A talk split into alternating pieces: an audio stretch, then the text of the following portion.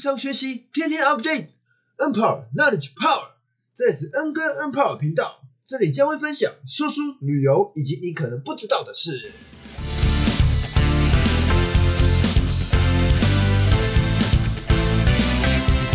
种一棵树最好的时机是十年前，其次就是现在。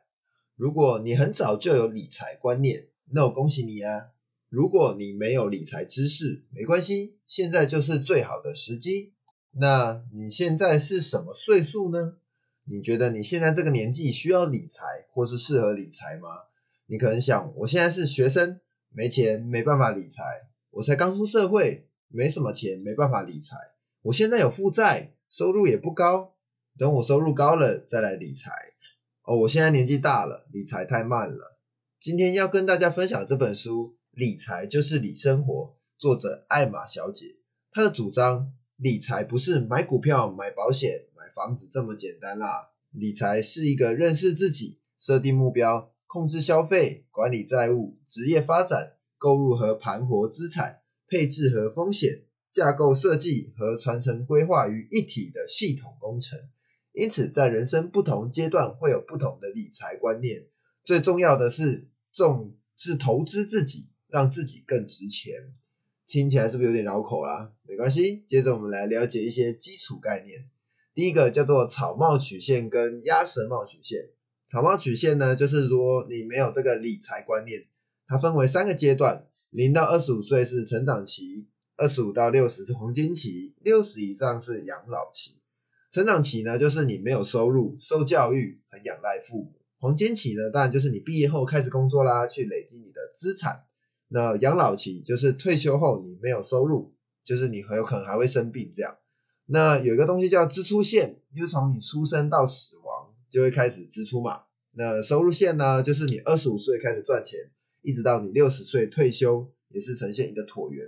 哦，这个退休呢是暂定一个六十岁啊，就是你自己规划大概是几岁退休这样。那这个组它会组成一个这个草帽曲线。中间这个突出的地方呢，就是这个财务财富蓄水池。那我这个图呢，会放在 IG，大家可以去看一下。那这个部分呢，就是会变成你的风险承担比较低，如果发生这个额外支出，就会比较麻烦了。那另外一个呢，就是这个鸭舌帽曲线喽。你透过这个理财达到这个财务自由，收入线呢是二十五岁到死亡，是显现一个半圆，一直都有收入的。那这个财富蓄水池呢，就会又宽又长。那财务自由是什么呢？就是财务自由就是你的被动收入，像股票啊、股利、房子租金，这举例的。然后你会去大于你这个生活支出，就更要更要去达到让你变成这个彻底的财务自由。那达到财务自由的关键是什么？就是增加被动收入，去减少这个日常开销喽。那在第二个基本观念呢，是这个复利思维。爱因斯坦有说过，世界第八大奇迹是复利。我举一个好玩的例子，假设一个月后你会得到一笔钱，你会选择哪一个？第一，一次拿一千万，哦，听起来超赞的。第二，给你一个神奇的一元，那它可以之后连续三十天倍增，什么意思？就是你明天变两元，后天变四元，大后天变八元，以此类推。诶，你会选哪一个呢？相信大部分选的都会选一，拿到一千万。拿到手上就是爽，就是我的。可是你有没有想过，第二个点呢？一亿元是倍增三十次，它最后第三十天会是变成十点七亿元。哇，你看这就是复利的威力啊！当然，这个倍增的例子啊，生生生活上可能不太发，可能会发生。可是这个是一个钱滚钱，利滚利。前期你可能看起来，哎，一元、两元、四元、八元，怎么那么少？可是时间越长，这个指数成长就是越惊人。就像巴菲特他。这么大的这个资产，有很大部分是他在后后几年才得到，而且越来越多，越滚越大，超级大那种哦。所以是复利思维，复利的那个效益。那还有这里有一个这个七二法则，就是来你去估算你的投资什么时候会翻倍，或者是货币贬值减半需要的时间。像投资翻倍啦，你十万块好了，你投十万块嘛，那你会如果投入到这个年化报酬率八趴，就是你每年报酬率有八趴的这个标的呢？什么时候到底会翻倍啊？你去七十二除以八等于九，哎，这些钱呢会在九年翻倍。也就是说，你投入十块十万块，投资标的报酬率是八万，那你在九年后呢会变成二十万，就是你之后没有再投，它会直接变翻倍。那来再来，购买力减半呢，就是所谓的通膨，就是你的这个十万元，如果每年通膨三趴，哎，多久你的购买力会只剩五趴呢？呃，剩剩五万呢？就是说七十二去除以三，就是你通膨三趴嘛，就会变成二十四。那二十四呢，就意思说你的钱十万块，在二十四年之后会只剩下现在五万块的价值，也就是物价会涨两倍。这就是七二法则，大家可以把它记下来，这个很棒。那这个复利关键呢，就是你长久不断的去投资，保持这个稳定的回报，钱滚钱，利滚利，前期可能看起来没有很多，很少，前期可能看起来很少啦，可是倍增倍增，趴数趴数，复利复利，你就会发现哇，很可观这样。那帮大家一个小总结，第一个就是你投资自己要先从理生活开始，就是你要让自己更有价值呢，你要先从理你的生活。就是说，你去看你的收入啊、支出、负债，从这个下手去整理。那第二，你要达成财务自由呢，就是要被动收入大于你的生活支出。你增加这个被动收入呢，然后减少日常开销，哎，会更快得到这个财务自由。那第三呢，就是这个复利思维。所以呢，我们学习理财呢，要去分析自己每项的收入的产出比啦，或者是收益比，然后善用这个复利，让自己的这个财富曲线从这个草帽曲线。变成鸭舌帽曲线。那今天听到最后呢，会有一个 bonus 哦。今天我将会跟大家分享书中的三个部分：七道问题分析你的状况，三个表格理清你的债务，以及三个账户分配你的资产。听起来是不是超赞的？七三三。那第一部分呢，七道问题去分析你的状况。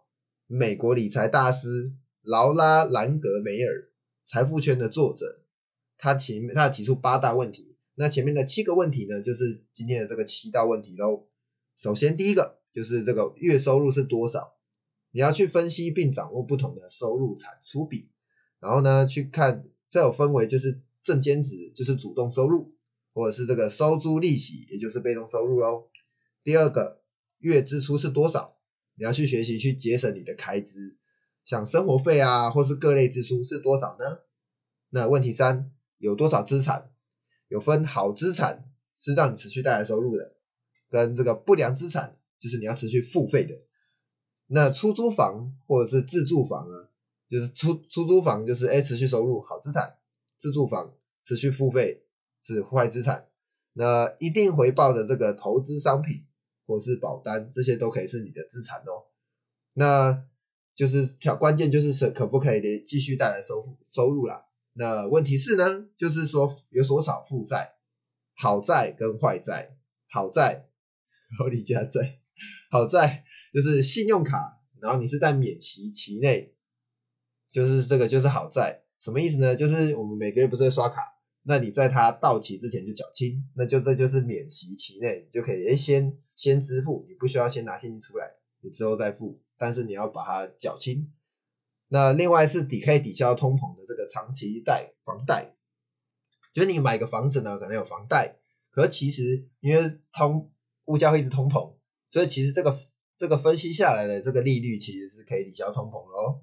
那再来坏债，就是说像消费贷款一直有贷款啦，或者是这个利息很高，这就是坏债。那负债有什么呢？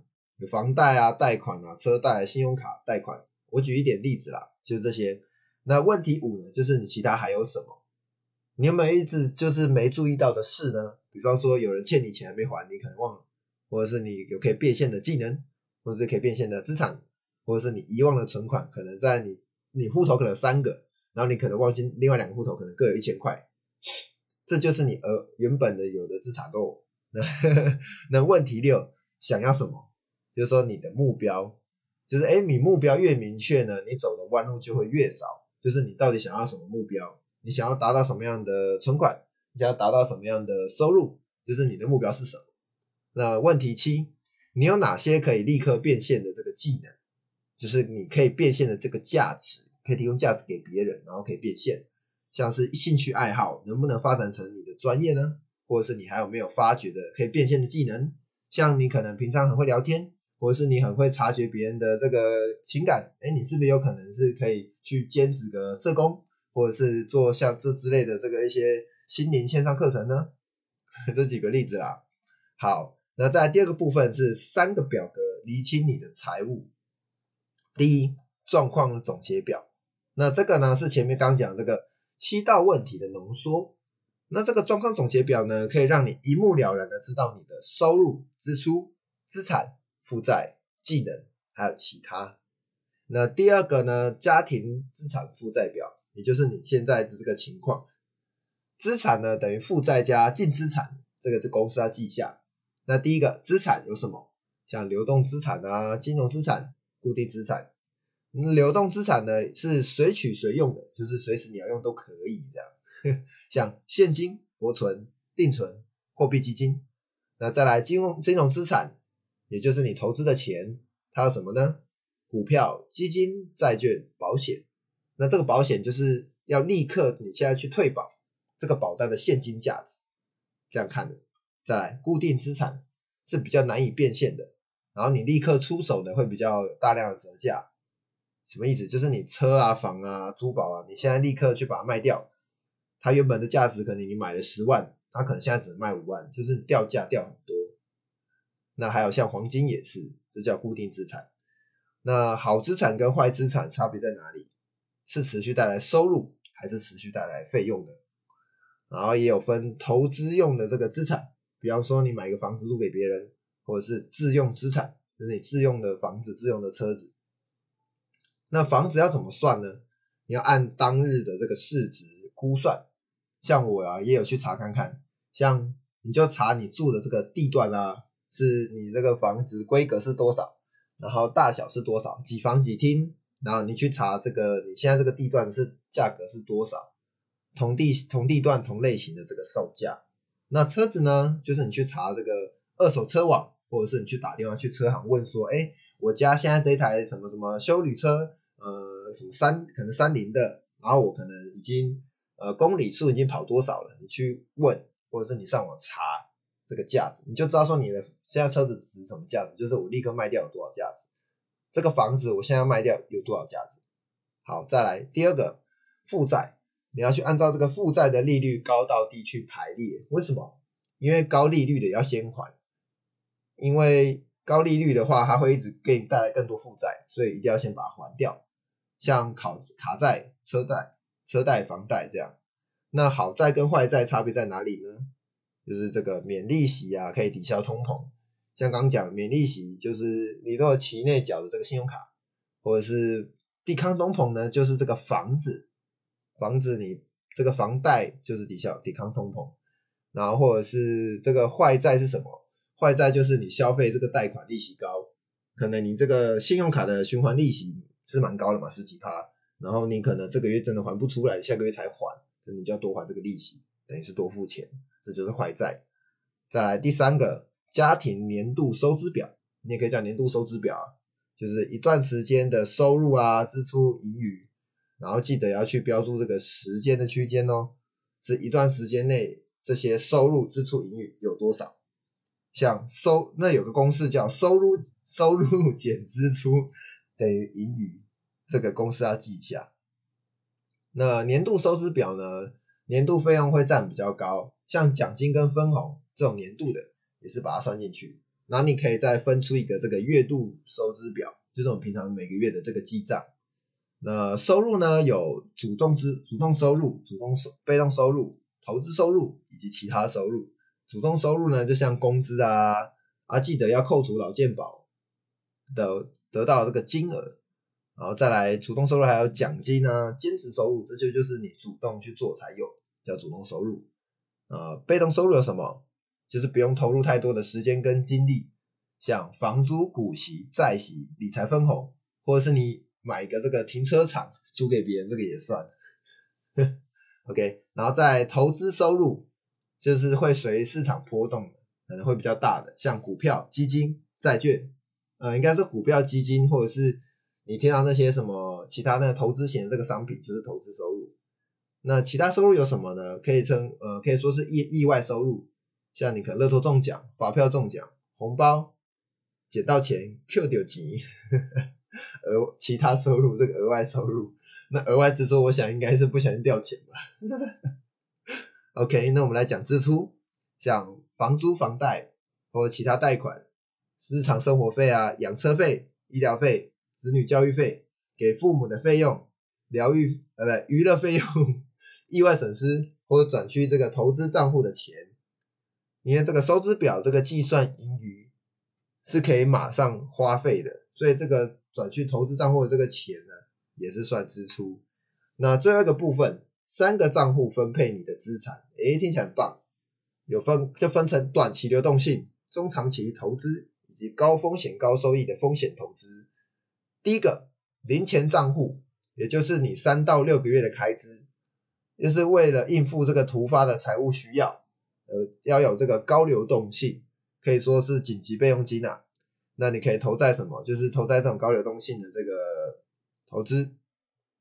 像各类货币基金、短期债券基金、国债逆回扣、银行存款，或是保险性呃保障性保险，这些呢是你可以很马上就是基基本上很多都是解约就可以用，这就是比较流动性比较高的。